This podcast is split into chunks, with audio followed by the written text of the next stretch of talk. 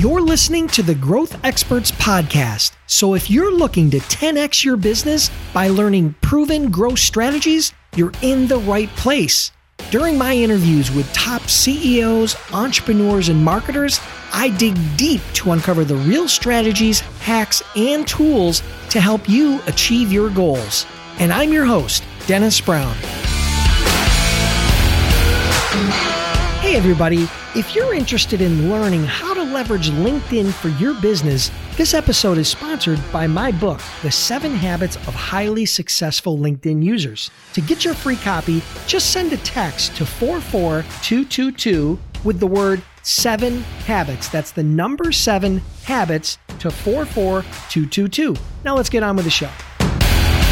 Welcome back. Hey guys, we're going to do something a little bit different today. We're going to do a two part series. Today is part one of my seven tips for growing a seven figure business. So I hope you guys enjoy this. If you do, make sure you stay tuned for part two. But before we get started, let me just read one quick review from iTunes. It's from Tina Laley, and Tina says, Growth Experts teaches me something new every episode. Great podcast. Thanks, Tina. Greatly appreciate it. And if you'd like your review read, on air, make sure you go to iTunes and add a review for the Growth Experts podcast. Now let's get this show on the road.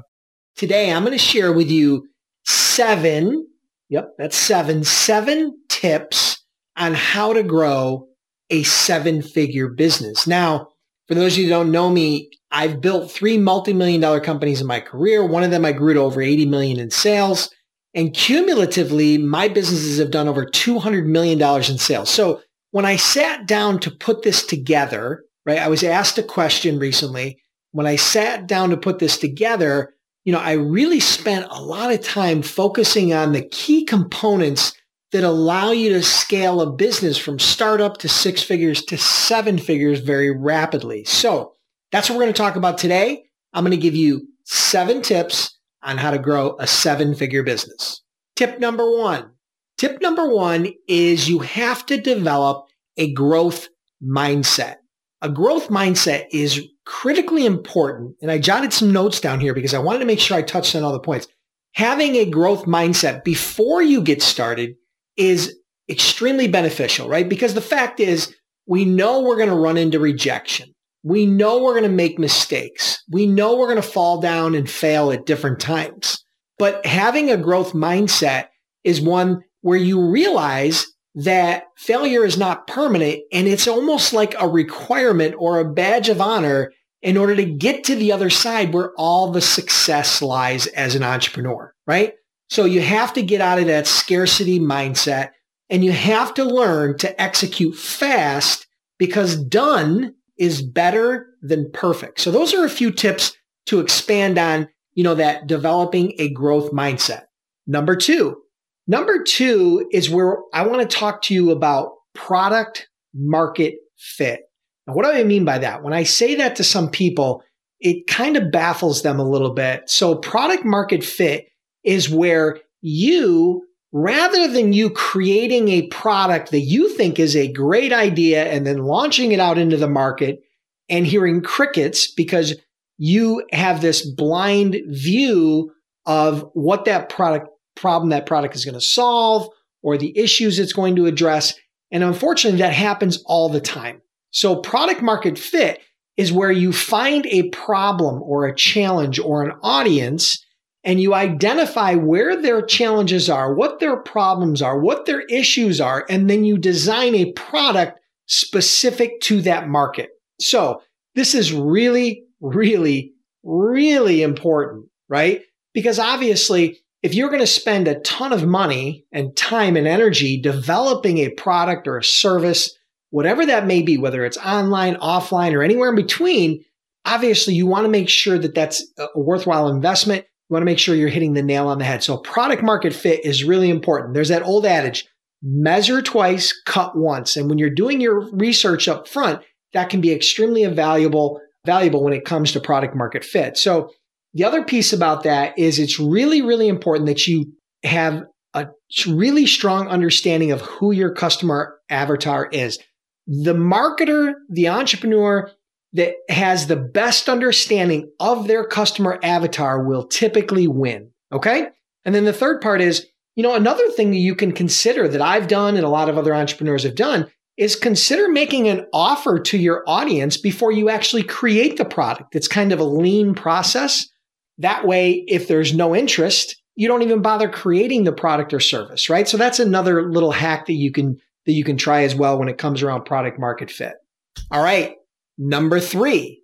Number three is where you need to consider selling a recurring revenue product or to have upsells and downsells to your one-time offer, right? So let me just do a math equation for you. If you're if you're going to generate a build a business that does a million dollars a year in sales, you're going to have to average about eighty-three thousand dollars a month in sales to hit a million. That's the average, right?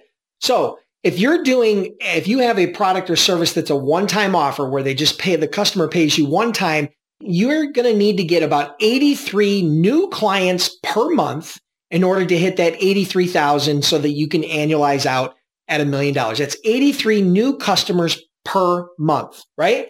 Every month you're starting from, from zero and you got to get 83 new customers. Now, if it's a recurring revenue model where customers are paying you $1,000 per month, you only need 83 total clients paying you that $1,000, right? So you don't need 83 new clients. Of course, you might have a little bit of churn, but you need to have 83 net clients per month paying you $1,000 per month. Now, let's do the math again. Let's say, for example, your customers are spending $10,000 a month with you, right? So if they're spending $10,000 a month, you only need 8.3 clients per month, not new clients, but recurring clients per month in order to hit that same $83,000. You tell me which one's easier. Number four. Number four is one of the lessons that you learn, and it usually takes a long time. I know it did for me. And it's all about building a team around you and not just building a team of anybody's, but building a team of somebody's. And what I mean by that is your goal should be to hire only people that are smarter than you and better than you at whatever they're good at, right? So ultimately, building a team is critically important. I mean, the fact is you can build a six figure business without a very good team. You can. I mean, you can, depending upon the industry, depending upon the product, depending upon the business, you can build a six figure business and you can muscle and gut that out. But to build a seven or eight figure business without a team is very challenging. And probably, even if you accomplish it, you're going to burn yourself out and eventually fail, right? So the fact is, hire the best people you can possibly afford. Hire the best people you can that you can possibly afford. Don't pinch pennies when it comes to top talent. All right. And then the last thing about this when it comes to building a team, don't hire anybody who has anything that resembles a bad attitude. And when you do, and you will, because we all do, get rid of them immediately because bad attitudes are like cancer. Consider it a mistake that you've made, but it's cheaper to get rid of them now than the back end cost of keeping them inside your organization and your team and letting them infect your entire organization. Okay, peeps. Hope you guys enjoyed part one of the seven tips for growing a seven figure business. Stay tuned to the next episode of the Growth Experts podcast for part two. Listeners, I want to thank you for tuning in. I truly appreciate your time. If you're enjoying the podcast, then do me a huge favor. Click the subscribe button now and please leave me a review. It would mean a lot to me.